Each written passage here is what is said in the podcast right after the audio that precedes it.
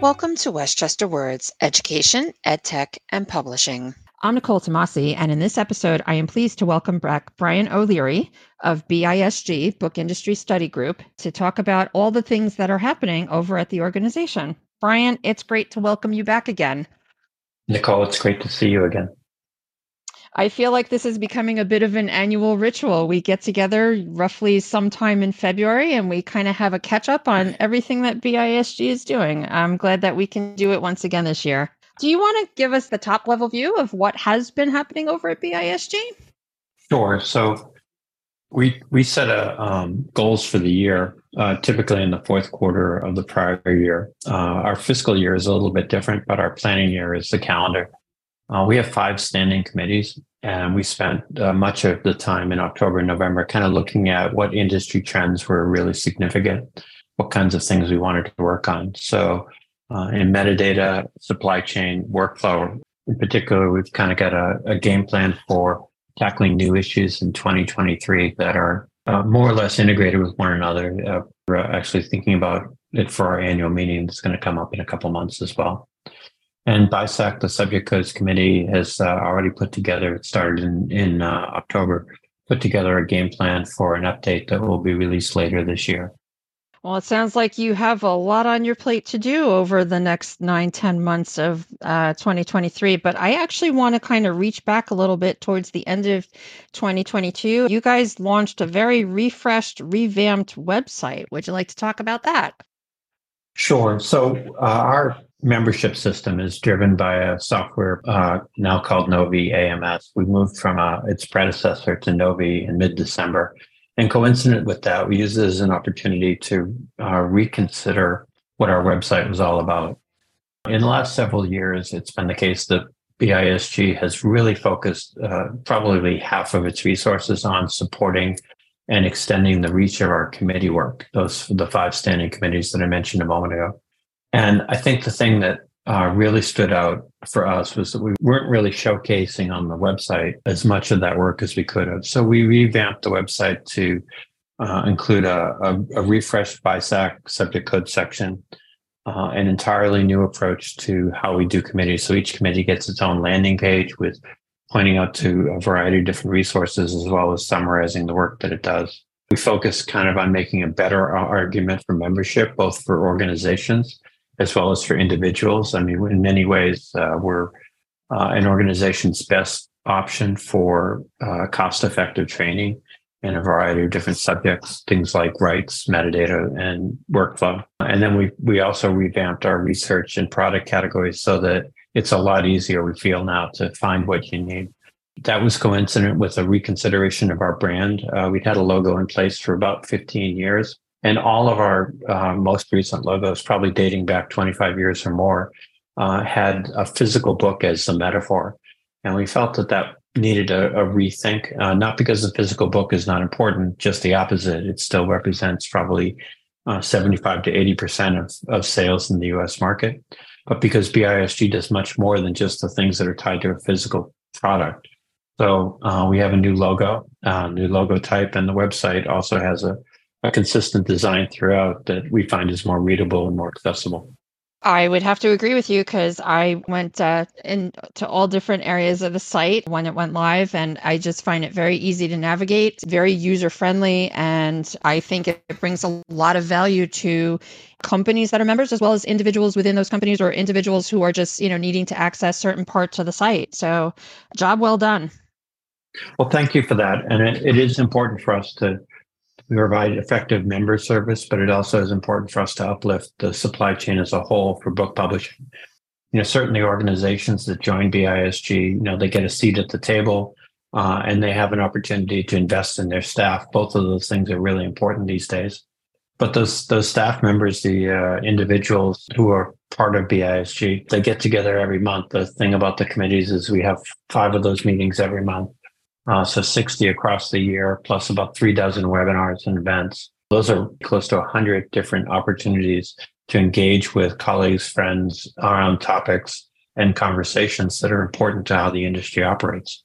Uh, and that gives folks a chance to stay on top of both industry changes and their own careers. Uh, those are good things, I think.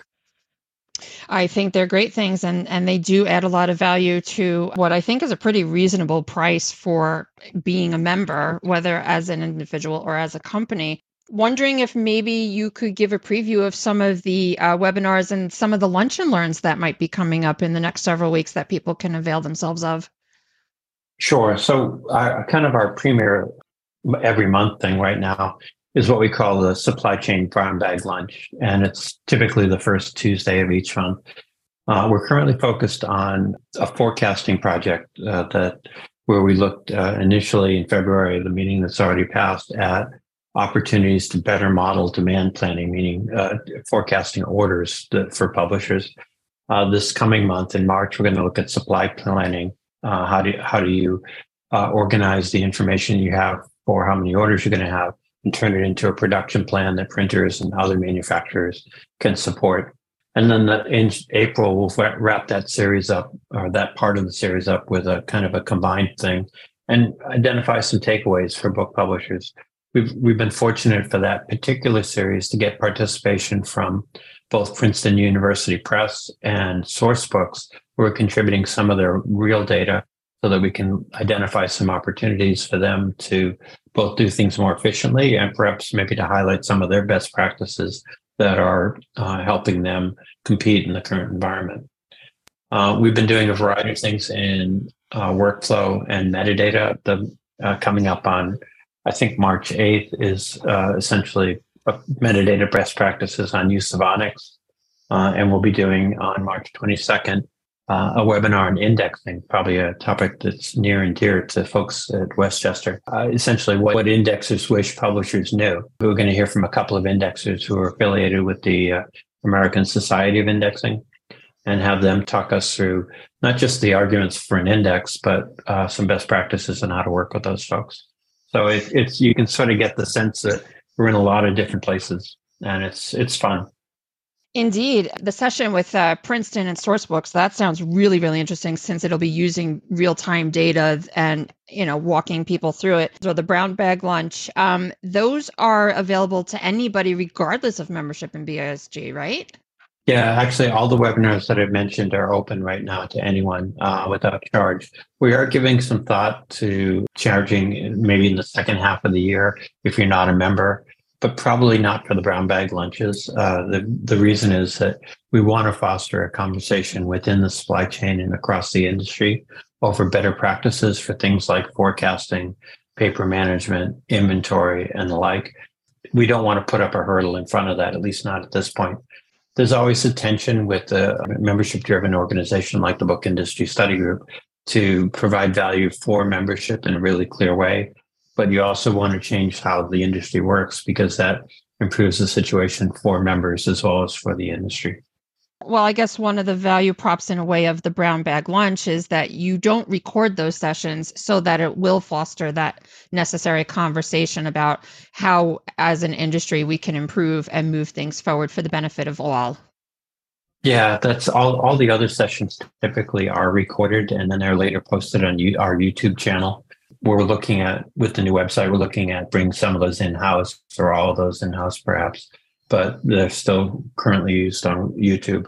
But we felt like the brown bag lunches themselves, you know, people may be asking questions that they feel are a little bit out of bounds, or, or maybe they don't put them in the best possible light. And we wanted to make sure that everybody felt comfortable doing that. So we haven't recorded them. We haven't uh, generally done anything with attribution within them. That uh, that's what we do in committee. This is a conversation among colleagues and friends to just talk about issues and opportunities that are before us on a variety of different supply chain related topics.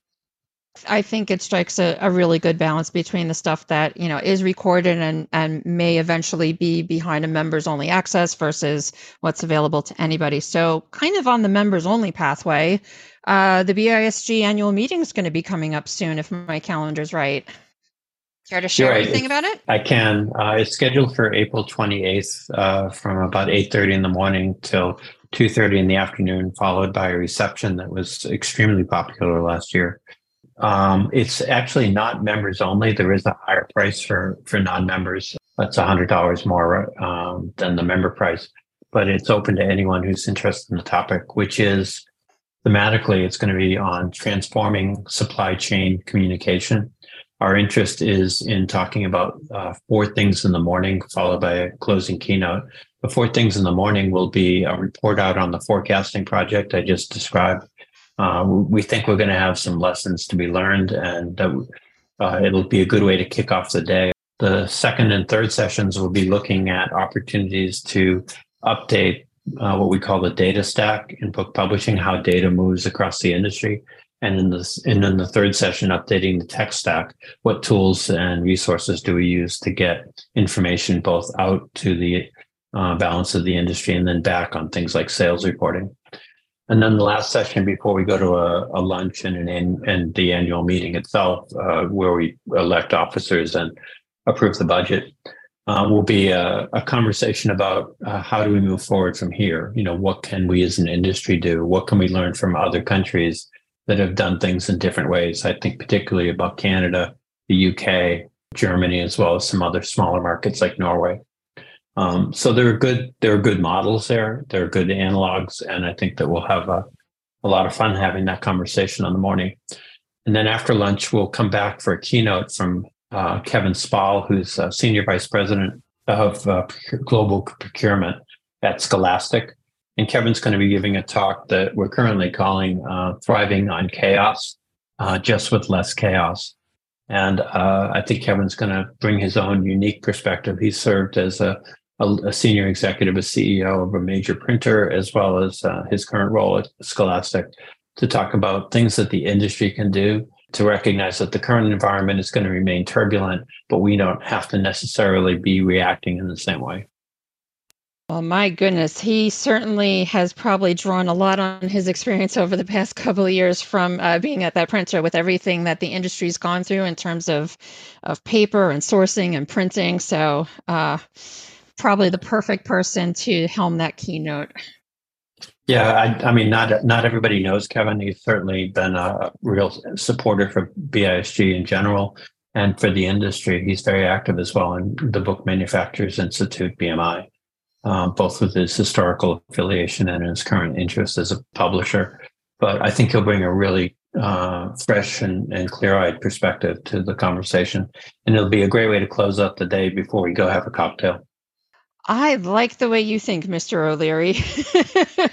no, it's funny because I had no idea that you had all this plans, but I guess it's something in the air, if you will, because we're doing a webinar with Publishers Weekly about a month before your annual meeting, and it's it's again addressing how to publish in a market that's changing with the shift to better forecasting of what you need in terms of paper and printing. Book distribution models are changing too because formats that customers want, those are shifting around and the need for more digital products and in more accessible ways to meet changing guidelines. So it seems like there's just something out there about, you know, navigating through this turbulent time, hopefully with a little less chaos and being ready for what's on the horizon.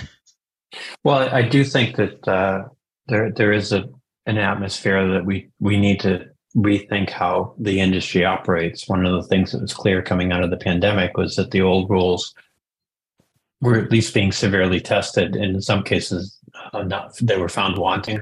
That's what we'll talk about at the annual meeting.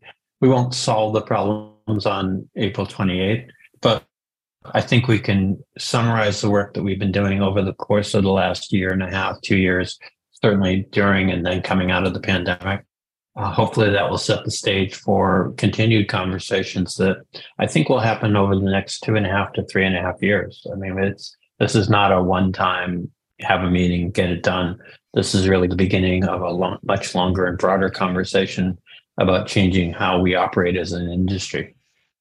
Definitely. Kind of in line with that, you were sharing with me before we started recording that uh, you're about to head uh, overseas on what sounds to me like a really interesting trip. Do you want to talk a little bit about that?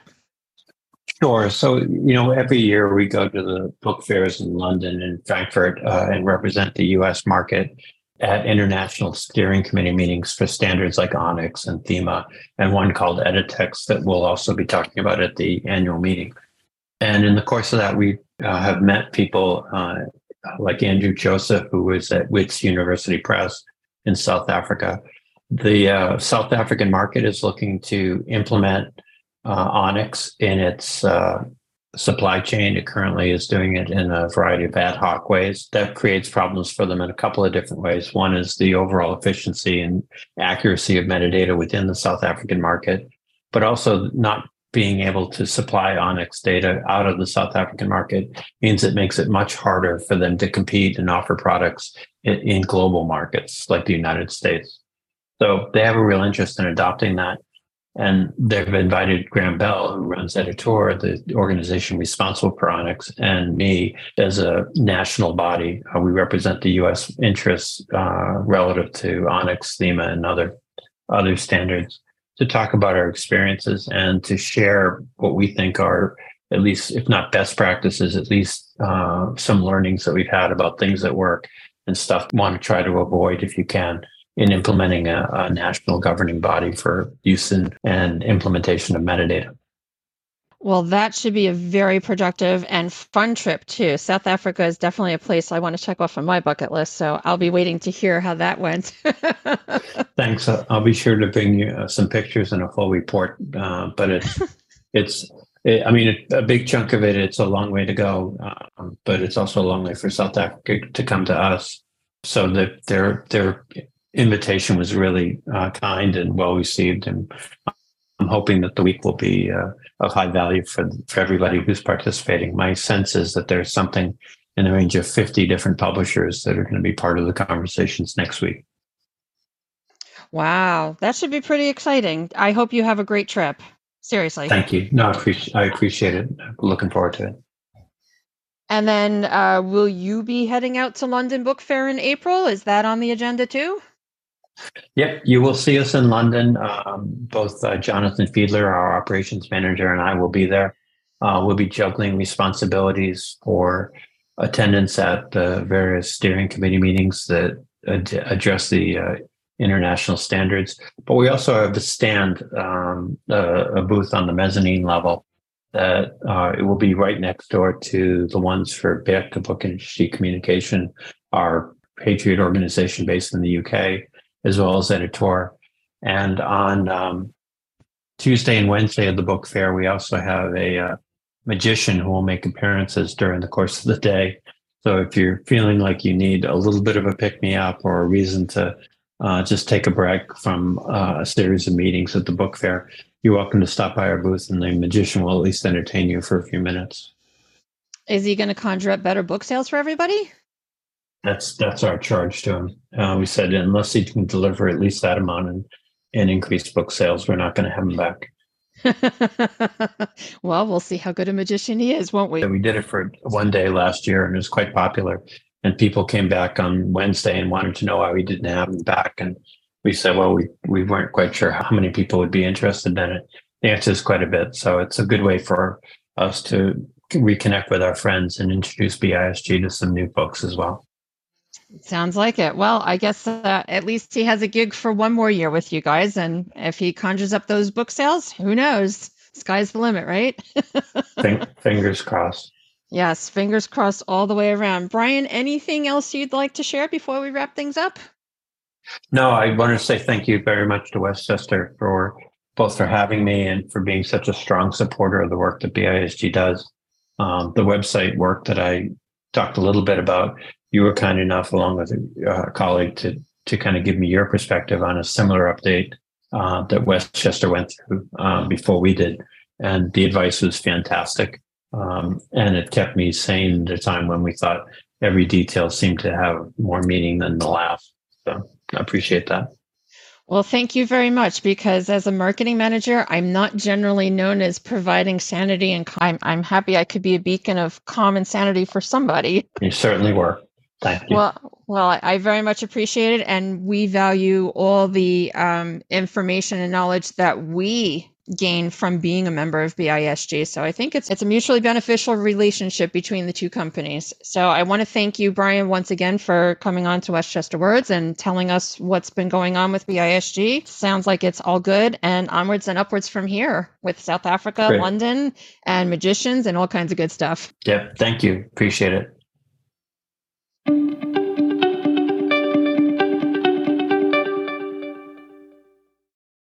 Thank you for listening to this episode of Westchester Words. If you're looking for previous episodes or want to read additional content that has been shared by some of our guests, please visit our websites, westchesterpublishingservices.com and westchestereducationservices.com. For an international perspective, check out our sister podcast, Westchester Words UK and International, available on the Westchester Education UK website, westchestereducation.co.uk, or wherever you stream podcasts. We love hearing from our listeners and welcome your emails at westchesterwords at westchesteredsvcs.com. Tell us what you enjoy hearing on our podcast or suggest topics that we can cover in future episodes. Speaking of future episodes, I look forward to having you join us for the next episode of Westchester Words when we'll be having another engaging conversation about a topic of interest to the education, edtech, and publishing communities. Until then, stay safe, be well, and stay tuned.